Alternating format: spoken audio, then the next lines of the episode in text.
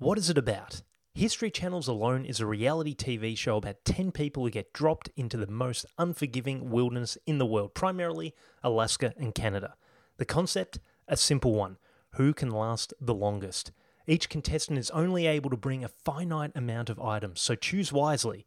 You, as a viewer, watch them set up camp, fend off predators, and essentially survive for as long as possible, with the last person standing winning 500 grand. What is good about this show?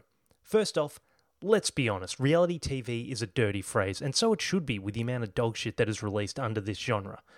But, and this is a big but, this show is awesome for so many reasons. The concept by itself is perfect. There are no camera crews, no producers on location sneaking contestants Mars bars. So each contestant essentially has to film themselves with cameras provided. It's raw and real and really full on at times. Close encounters with bears, eating anything and everything, hunting, injury, sickness. This show has it all.